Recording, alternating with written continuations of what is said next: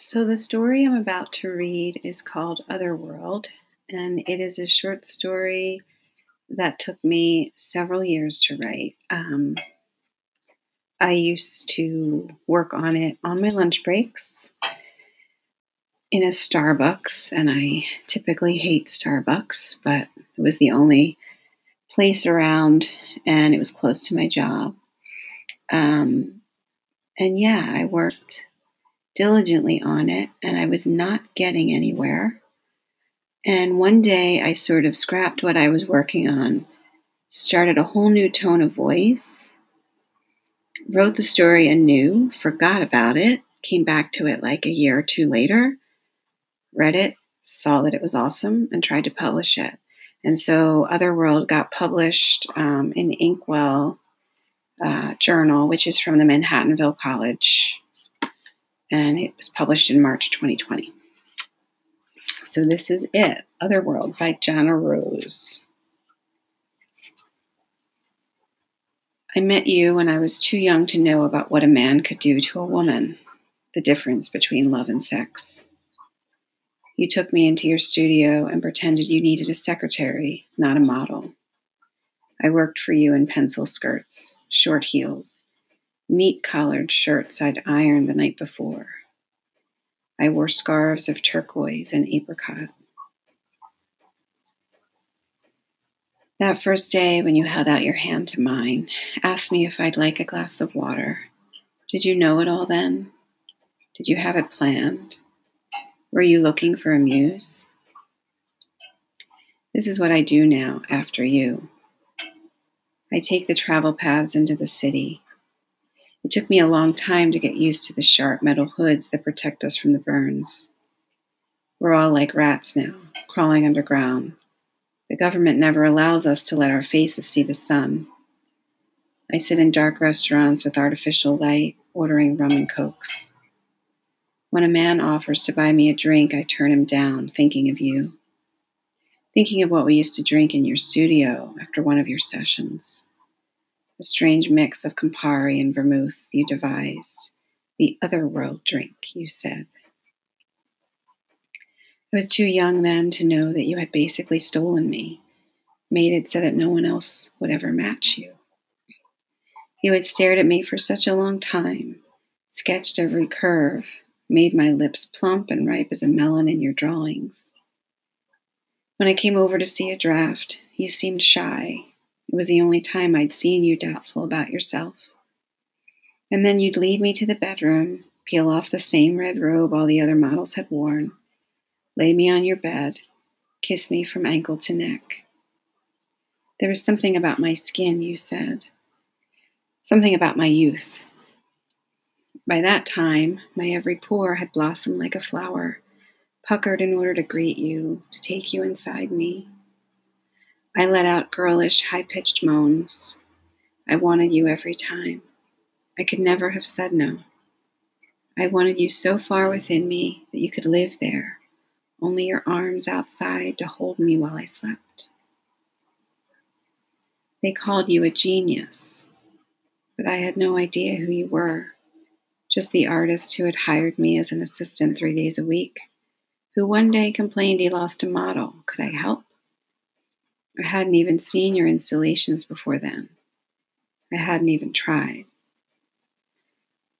After I left your studio those evenings, I went back to my mother.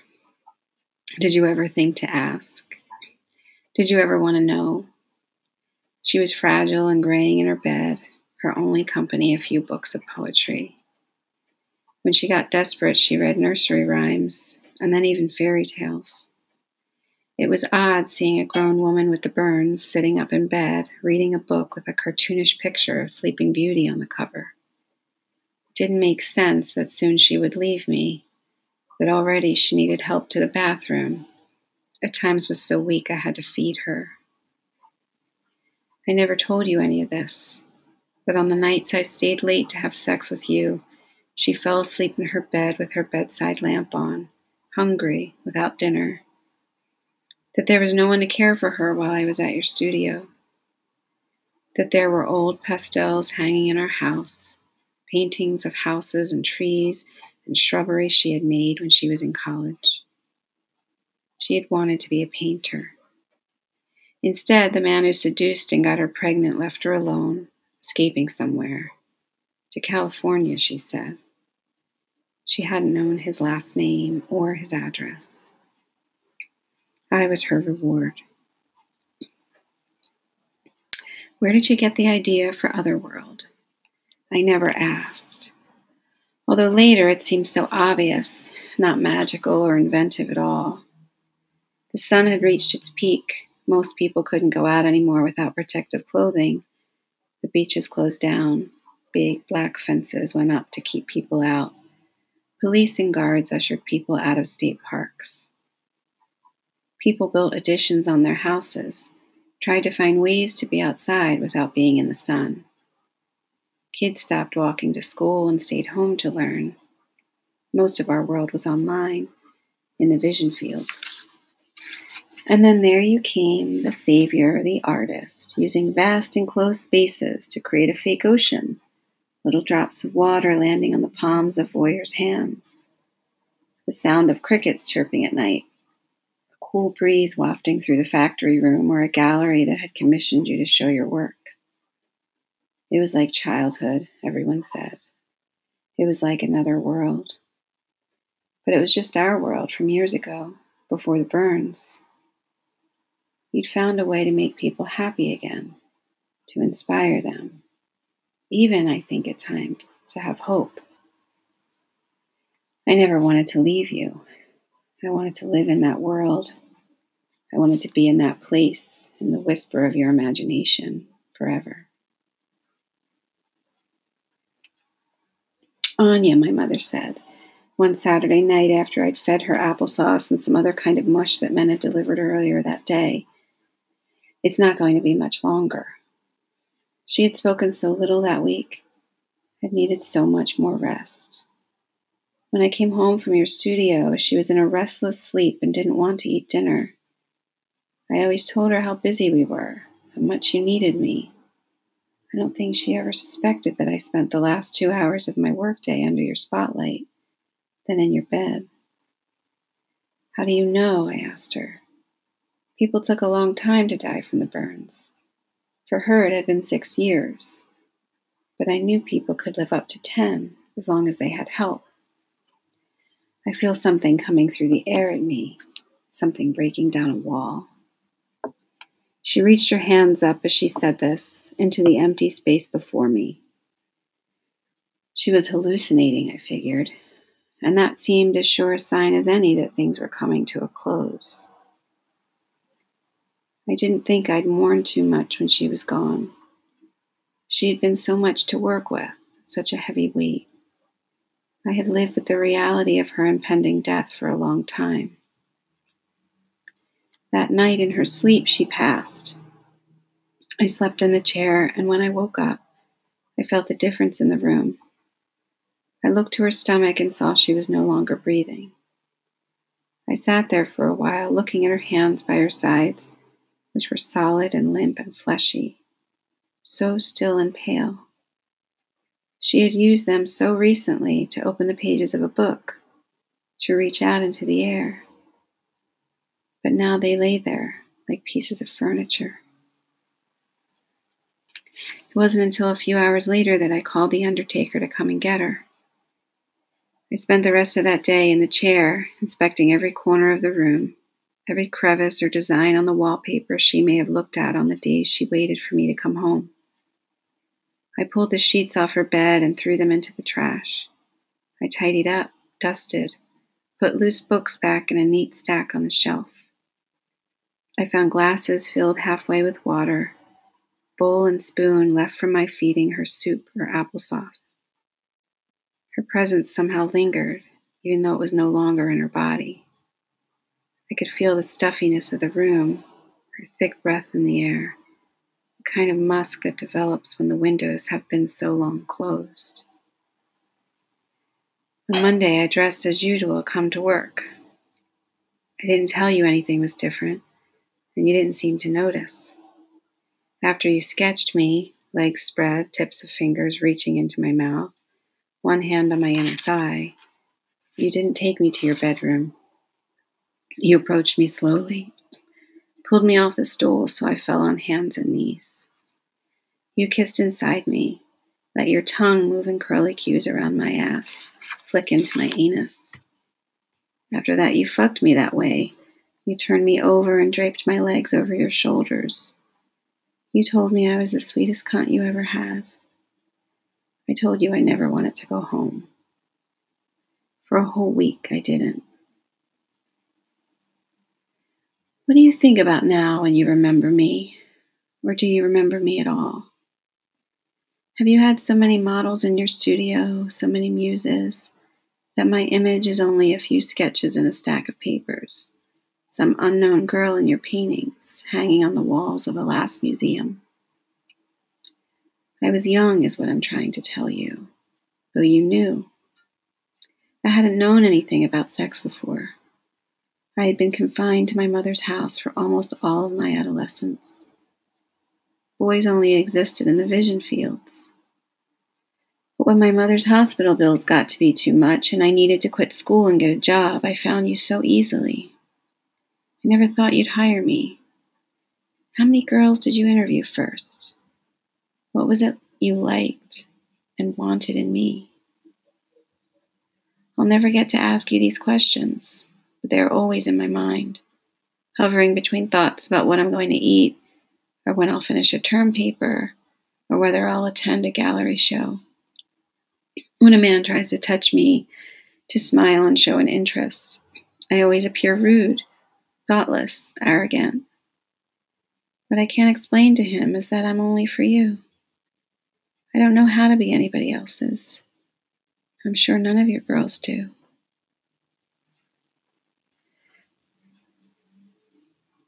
I was the one to be the first human in your installation. It was my idea, remember? A fairy, I suggested, or a wood gnome. Anything you wanted. I dance and twirl mechanically, flitter out of people's grasp when they walked on the painted trails. Nude, I told you. I don't know if that would be possible, you said back to me, your tongue between my bare breasts. They might call it pornography, shut me down. The government had grown wary of art, had made it difficult for you to even find a place to build your installations. They were causing mayhem, an official told you. They were making people see what they could no longer have. But the next day, you said you wanted to try. You'd paint my body to blend into the bushes. I could be a ghost, barely visible, gone before someone fully turned his or her head. Viewers wouldn't know if they really saw me or not, and it would give me an ethereal quality to the art, something that had been missing.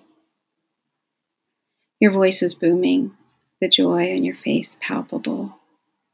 But you told me I couldn't stay over anymore. I had to go home. My presence was too much of a distraction. You had to work. What you didn't know was that I hid in the hallway, wondering if I'd hear another woman's footsteps approach. Eventually, late into the evening, I did. She wore a long burgundy jacket, black high heels of a quality I could never afford. You opened the door to her. I heard muffled laughter, saw her lower the jacket so you could see her bare breasts. You leaned to her nipple and sucked like a lion, hungry like a baby. My heart broke. First my mother's death, and now you. If I had friends, they'd probably have said I should forget about you, find a new job, tell you I couldn't do Otherworld. But that's not what I decided. I was so lonely, so restless, so needy for you. I'd take you any way I could get you, even if I had to share. You knew this, I'm sure of it now. It's why you picked me, It's probably part of the magic you said I had. My inability to distance myself from you, my innocence, my loyalty, whatever you want to call it. I was yours, but you weren't mine. Strangely, I kind of liked it that way. It made you more alluring. I had my mother's body converted to ash. There was no space in the ground to bury people anymore, unless you had an excess of money. I stood in the crematorium and they let me watch as her body burned. I wanted to see. I wanted to remember something I had heard once when I was a child, when I had been drawn for a long time to religion. We come from ash, and to ash we return. It was like the schoolgirl's rhyme Ashes, ashes, we all fall down. For some reason, those messages comforted me. All would eventually pass, so it didn't make sense to make to take myself so seriously, to think I was important.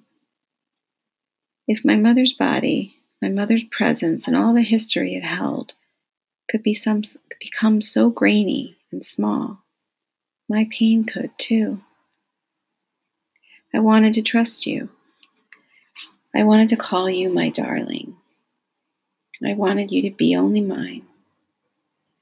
But all you wanted was to compose me and fuck me.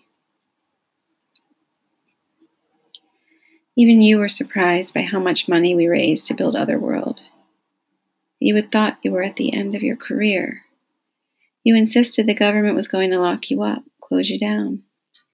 The last museum had shut its doors in early November, though a few sculptures still haunted the central floor. Otherworld was set to surface there the following July in an old abandoned wing where paintings used to hang. We practiced my part. You painted my body, dark blue with threads of gold. You took your paintbrush and tickled my shoulders and arms and back with liquid And you put on music in the studio and asked me to dance. I hadn't danced since I was a girl, holding my mother's hand in our living room, listening to records. Otis Redding was her favorite. That's how strong my love is, darling. That's how strong my love is. That's when I missed her most, when my body hurt to have lost her I put my sadness into my dance.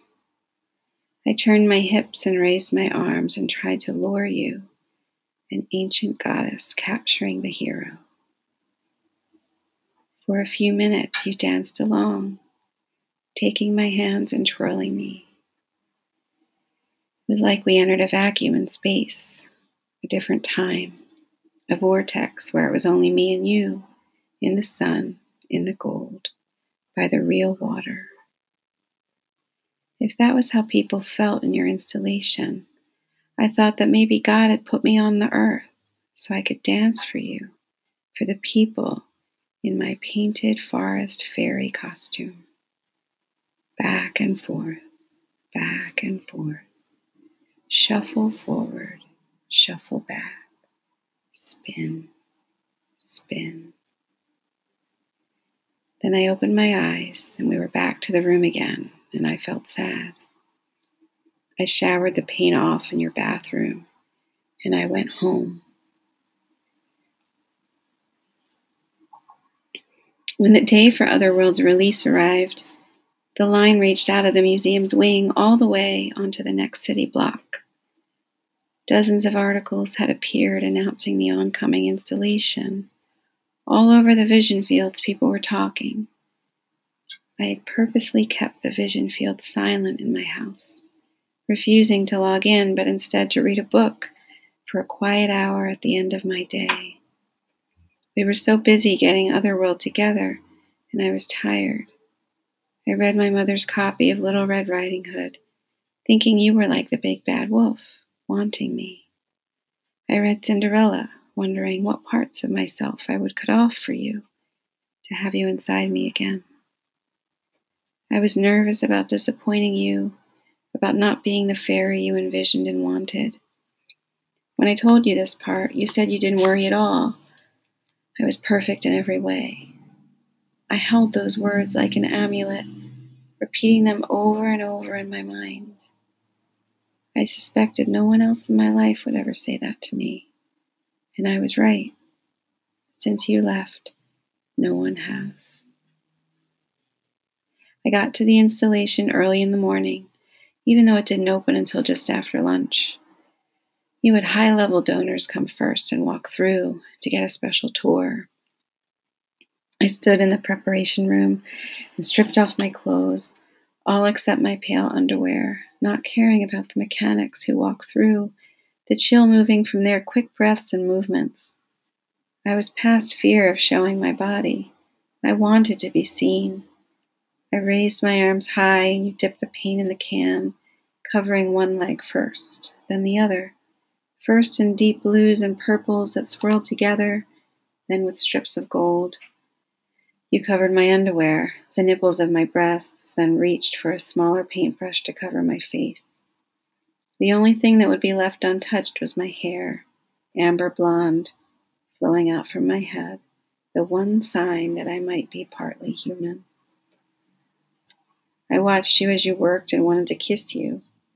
I would have done anything. I would have given my body in any way you wanted it. But the installation was your baby. Your entire life seemed focused on having the exhibit go off as planned, not on me at all. Someone on the set rang a bell, and we knew it was time to begin.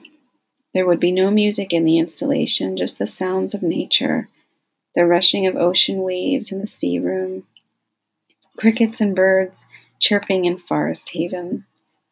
I would have to listen and dance to the music in my head. I hid behind trees. Couples holding hands pointed out tiny details you had included to impress people like the ivy growing on tree barks or the crunch of pebbles on the ground through the walkway.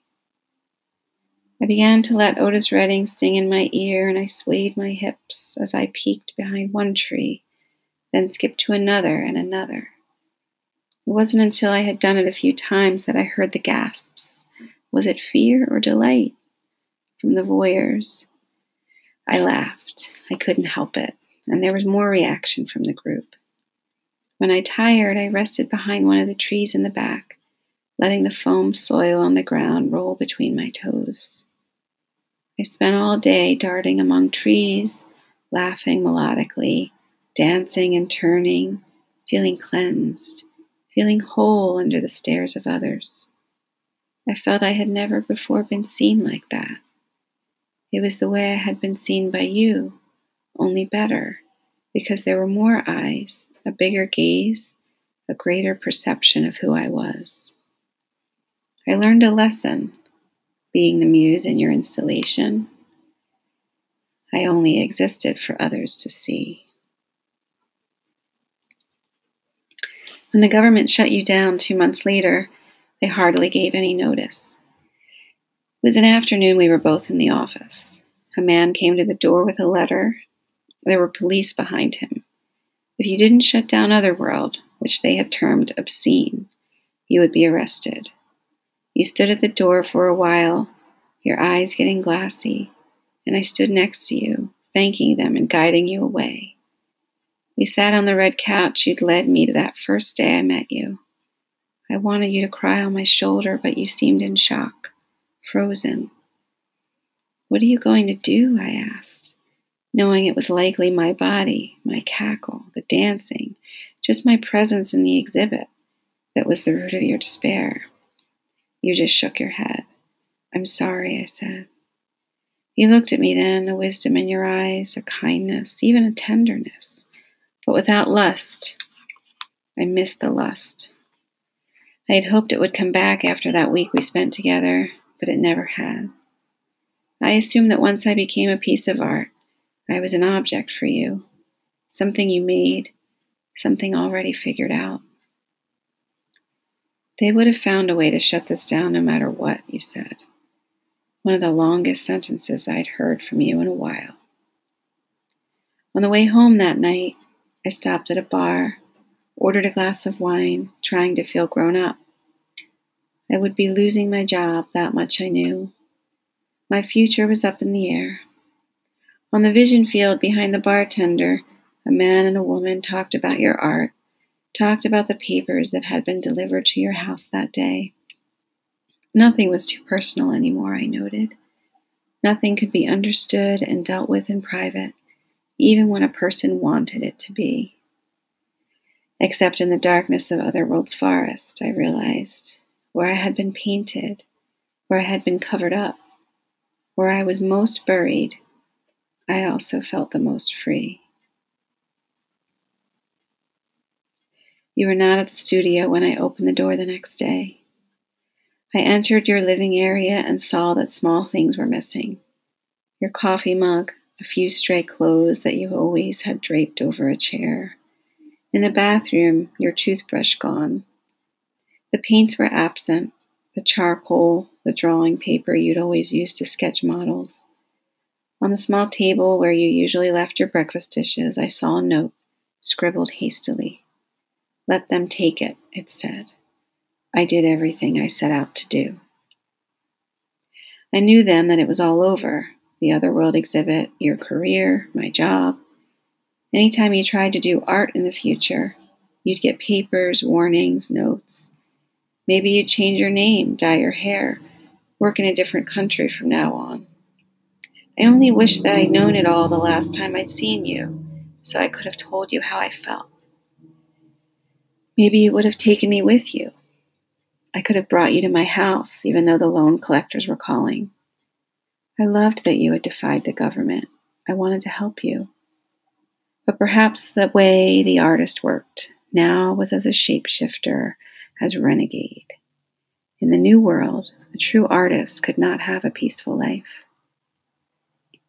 What saved me from anyone knocking on my door was that no one had seen my face. No one would ever recognize my body, covered daily in clothes. I was a walking daydream. I wanted a note from you, something addressed to me, but when the reporters came to the studio, I simply showed them what you wrote. I knew that was what you wanted. I went home that night and looked at you on the vision fields, reading everything I could find. I went to sleep with my fingers between my legs. It wasn't long after you left that I enrolled in college, the only option I had. The loans I took out would keep the creditors away and help me to keep my mother's house. I worked in a small cafe, making coffee drinks for professors and students, the kind of people who remembered your work. I decided I would study, I would read, I would wait to hear from you. Someday, maybe I'd find you myself. I didn't know how to get a message to you, but I thought of you every night before bed and every morning when I woke up. My dreams hazy, always with your image. And one day, with whatever I'd inherited of my mother's talent, with my memory of my fairy dancing self, I would become an artist, just like you.